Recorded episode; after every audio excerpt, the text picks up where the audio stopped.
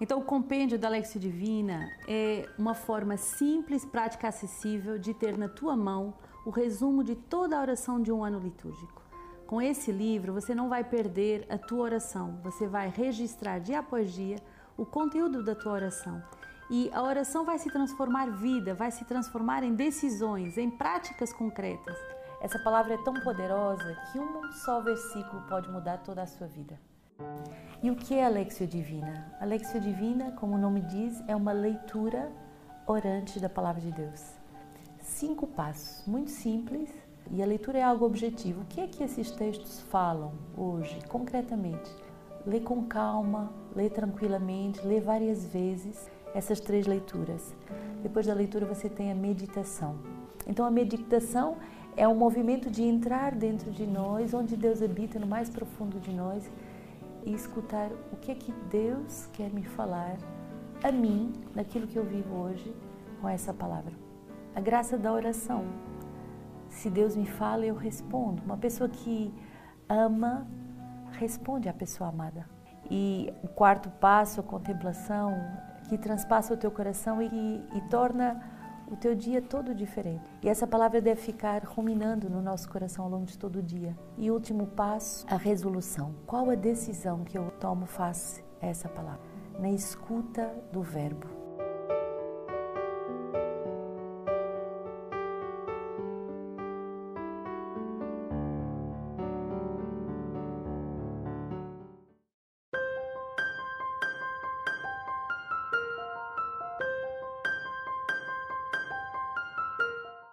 Bom dia, com muita alegria que estamos juntos nesse dia de sábado, 26 de junho. Alegria de estarmos reunidos no dia em que meditamos a palavra de Deus com a ajuda da Virgem Maria.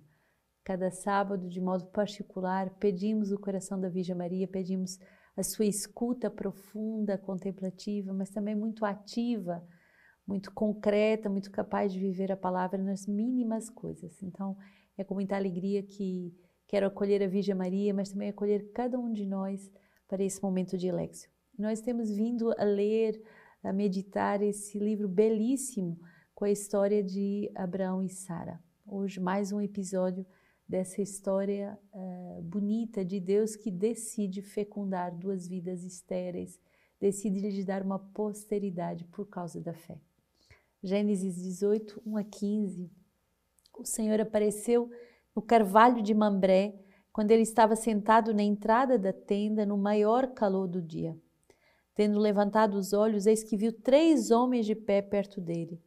Logo que os viu, correu da entrada da tenda ao seu encontro e se prostrou por terra e disse: Meu senhor, eu te peço, se encontrei graça diante dos teus olhos, não passe junto do teu servo sem te deteres. Traga-se um pouco de água e vos lavarei os pés e vos estendereis sob a árvore. Trarei um pedaço de pão e vos reconfortareis o coração antes de ires. Foi para isso que passaste junto do vosso servo. E eles responderam: Faze, pois, como dissestes. Abraão apressou-se então para a tenda junto a Sara e disse: Toma depressa três medidas de farinha, de flor de farinha, amassas e faz pães cozidos. Depois correu Abraão ao rebanho e tomou, tomou um vitelo tenro e bom. Deu ao servo que se apressou em prepará-lo. Tomou também a coalhada, leite e o vitelo para preparar e colocou tudo diante deles. Permaneceu de pé junto deles sobre a árvore e eles comeram. Eles lhes perguntaram: Onde está Sara, tua mulher? E ele respondeu: Está na tenda. O hóspede disse: Voltarei a ti no próximo ano então tua mulher Sara terá um filho. Sara escutava na entrada da tenda atrás dele. Ora, Abraão e Sara eram velhos, de idade avançada. E Sara deixara de ter o que têm as mulheres. Riu-se Sara no seu íntimo, dizendo: Agora que estou velha e velho, também está o meu senhor, terei ainda meu prazer? Mas o Senhor disse a Abraão: Por que se ri, Sara, dizendo: Será a verdade que vou dar à luz, agora que sou velha? Acaso existe algo de mais maravilhoso para o Senhor? Nessa mesma estação, no próximo ano, voltarei a ti e Sara terá um filho. Sara desmentiu: Eu não ri, disse ela porque tinha medo, mas ele explicou: Sim, tu riste. É uma das páginas mais bonitas, esta página dos três homens que visitam Abraão nesse pico do calor do dia. Isto é, em pleno meio-dia, no momento em que o sol está mais forte, nos faz pensar também ao momento da salvação que foi vivido na cruz com a visita eh, da doação da vida de Nosso Senhor, em que a Trindade também se manifesta. Esses três homens são uh, representados através do ícone de Rublev como os três anjos representando a Trindade, Pai, Filho e Espírito Santo, que vêm ao encontro de uh, Abraão. Abraão que já está de uma idade muito avançada, Abraão que já está é, mais de 25 anos esperando pela promessa de Deus. E às vezes nós somos muito apressados e porque não queremos demorar em esperar as promessas de Deus, logo arranjamos caminhos de precipitação, atalhos, tentando resolver as coisas da nossa maneira. Abraão espera a promessa do Senhor, mas ela demora a se cumprir. E nesta visita, o que é muito impressionante é que é, ele está na sua tenda para se proteger do sol, mas quando ele vê esses três homens, ele vai e corre e num grande zelo de acolhimento, eh, se chama muito esse ícone, essa graça de hospedagem de Abraão e sem saber ele hospeda através desses três homens a própria Trindade, Pai, Filho e Espírito Santo. Bonito, porque logo ele tem uma atitude de meu Senhor, de se prostrar, de servir e o que é que ele prepara como banquete? Pães e um cordeiro. Já é também símbolo da Eucaristia. É a Trindade que vem, a Trindade que vem nos visitar, mas é o cordeiro que se dá em alimento com o pão uh, eucarístico. E qual é a promessa? A promessa é verdadeiramente que daqui a um ano Sara terá um filho. Essa promessa da, da iminência que da, do seu cumprimento, que rapidamente vai ser cumprida e que Sara vai duvidar sorrindo. Tem vários tipos de sorrisos, tem o sorriso da alegria, o sorriso da, da felicidade, da plenitude, mas também às vezes nós podemos ter um sorriso irônico, duvidando das promessas de Deus. E aqui Sara diz a palavra tinha medo que não fosse uh, verdade esse, essa promessa que não iria se cumprir. Ora, o anjo vai repreendê-la, os três vão repreendê-la dizendo: Sim, tu ristes, mas daqui a um ano serás mãe. Serás mãe. Idade avançada, serem velhos, já não ser uh, fecundidade natural, nada disso é impedimento para a promessa de Deus. Deus quer fazer desse casal um casal fecundo pela fé. Justamente não pelas suas capacidades humanas, pelas suas capacidades, mas fecundo pela graça de Deus. Lucas 1, 46 a 55, esse belíssimo hino da Virgem Maria, que é o hino da gratidão a Deus quando Deus faz maravilhas em nossas vidas. Maria então disse: A minha alma engrandece o Senhor, o meu espírito exulta em Deus, meu Salvador, porque olhou para a humilhação da, minha, da sua serva. Sim, doravante as gerações todas me chamarão de bem-aventurada, pois o Todo-Poderoso fez grandes coisas em meu favor, seu nome é santo. E a sua misericórdia perdura de geração em geração para aqueles que o temem. Cumulou de bens os famintos e despediu os rios de, mão, de mãos vazias. Socorreu Israel, seu servo, lembrado da sua misericórdia, conforme prometera aos nossos pais, em favor de Abraão e da sua descendência para sempre. Bonito esse cântico da Virgem Maria que reconhece as maravilhas de Deus na sua vida e que exulta de alegria porque Deus olhou para a humilhação da sua serva. Tal como com Sara, em que Deus veio ver essa grande humilhação da esterilidade, veio dar-lhe fecundidade onde ela era estéril, a Virgem Maria também uh, foi uh, agraciada e ela canta isso de uma forma muito bonita. O Todo-Poderoso fez em mim maravilha. Santo, santo é o seu nome.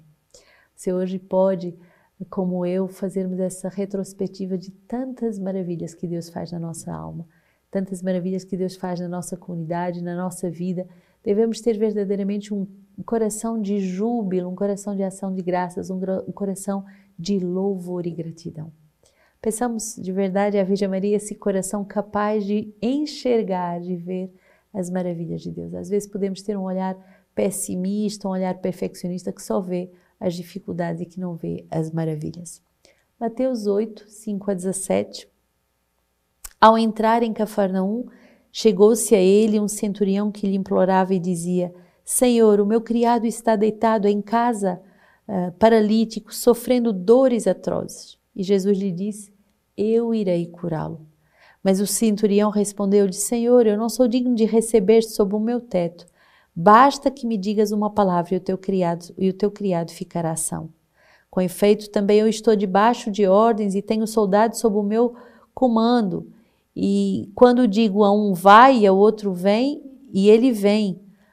Quando digo ao meu servo faz isso, ele faz. Ouvindo isso, Jesus ficou admirado e disse aos que o seguiam: Em verdade vos digo que em Israel não achei ninguém que tivesse tal fé. Mas eu vos digo que virão muitos do Oriente e do Ocidente e, assentarão, e se assentarão à mesa do reino dos céus com Abraão, Isaque e Jacó. Enquanto os filhos do reino serão postos para fora, nas trevas, onde haverá choro e ranger de dentes. Em seguida, disse o centurião: Vai, como creste, assim te seja feito. Naquela mesma hora, o criado ficou são. Então Jesus, casa, entrando Jesus na casa de Pedro, viu a sogra deste que estava na cama e com febre.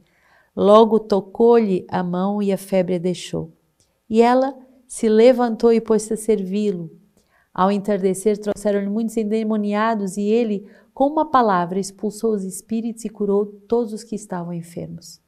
A fim de se cumprir o que foi dito pelo profeta Isaías, levou nossas enfermidades e carregou nossas doenças. Que bonita essa palavra hoje do Evangelho.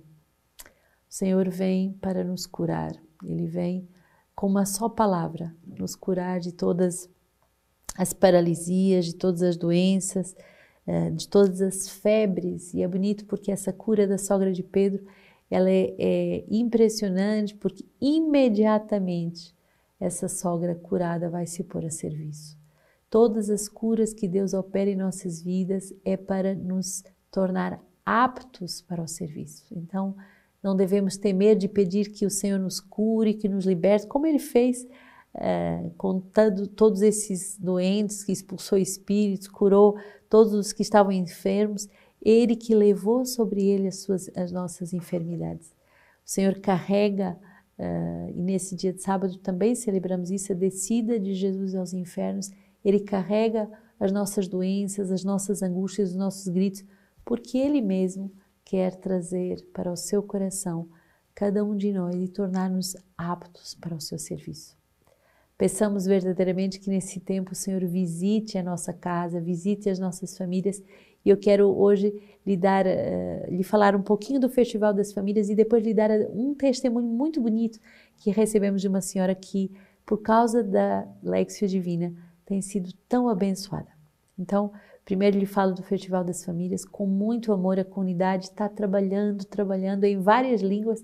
Estamos aqui num festival internacional, seis línguas em que a palavra de Deus está sendo pregada, trabalhando os festivais dos, dos kids, dos adolescentes, dos jovens, dos adultos e esse ano o grande lançamento, o Festival dos Avós também, porque queremos celebrar todas as idades, todas as idades têm necessidades específicas da palavra de Deus. Então, se inscreva do dia 14 ao dia 18 de, julho, não se não se deixe para depois, porque depois não vai ter mais vaga, nós precisamos de uh, estruturar toda esse festival contando com você e vai, você vai ganhar uma surpresa ao se inscrever. Então se inscreva logo, a comunidade conta com a sua inscrição para que muitas famílias possam ser resgatadas e reencontrem a gloriosa liberdade dos filhos de Deus. Eu creio que, tal como hoje na leitura, os três anjos vão acampar aí na sua casa e a sua família vai ser extremamente abençoada. E corra, porque esse primeiro lote é só até é, dia 29 de junho, então temos poucos dias. É, é o, o, lote, o, primeiro lote está disponível até o dia 29 de junho e esse, esse valor vai dar acesso a cinco pessoas da sua família. Então, é, é bem acessível, cinco pessoas vão poder ter acesso, talvez vários estados de idades diferentes, mas então membros de famílias, mesmo que não estejam na mesma casa, podem ter acesso. E os jovens às vezes me ligam, irmã, mas nós somos jovens. Se juntem, cinco jovens, e se inscrevam no Festival uh, das famílias, na idade dos jovens, ou arrastem os tios, os avós, façam esse movimento já de se reunirem para participar do festival. E agora quero deixar com você um testemunho que ontem encheu meu coração de alegria. Nós temos missões que se chamam Rotas do Verbo. Nós saímos em caravana para visitar as cidades, as paróquias e as dioceses, anunciando a alegria de viver a Lexio Divina. E uma missão feita nesses dias em Paragominas, uma empresa, e naquela região, toda aquela região onde temos casas de aliança. E olha o belíssimo testemunho que nós recebemos ontem e que queremos partilhar com você. Se você ainda não tem o seu compêndio, adquira já hoje. Comece, deixe que Deus trans, transforme a sua vida e que os três anos, que é Pai, Filho e Espírito Santo, acampem na sua casa e que mudem tudo que é esterilidade em bênção.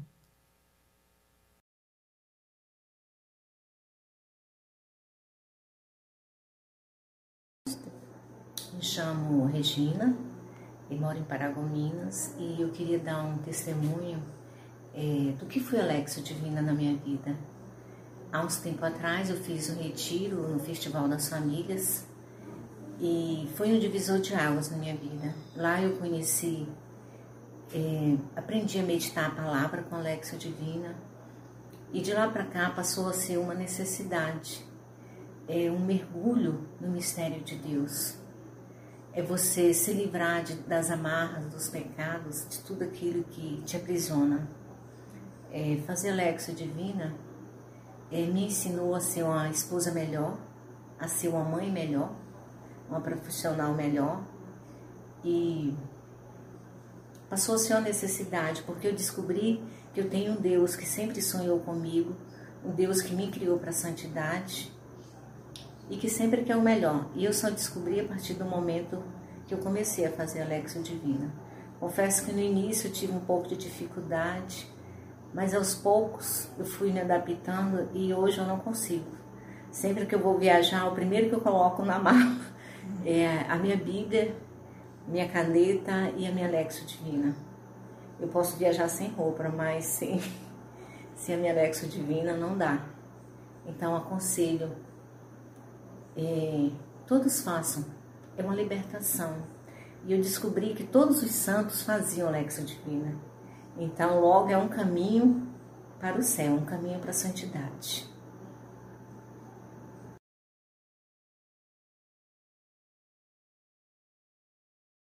Inscreva-se no Festival das Famílias. É para você esse festival, esse bálsamo do coração de Jesus que vai salvar a sua família. Vai ter formação para todos os estados de vida, para todas as idades, adolescentes, jovens, crianças, casais as mães e os pais também que são monoparentais, se a tua família só tem pai, se só tem mãe, não se intimide, esse festival também é para você.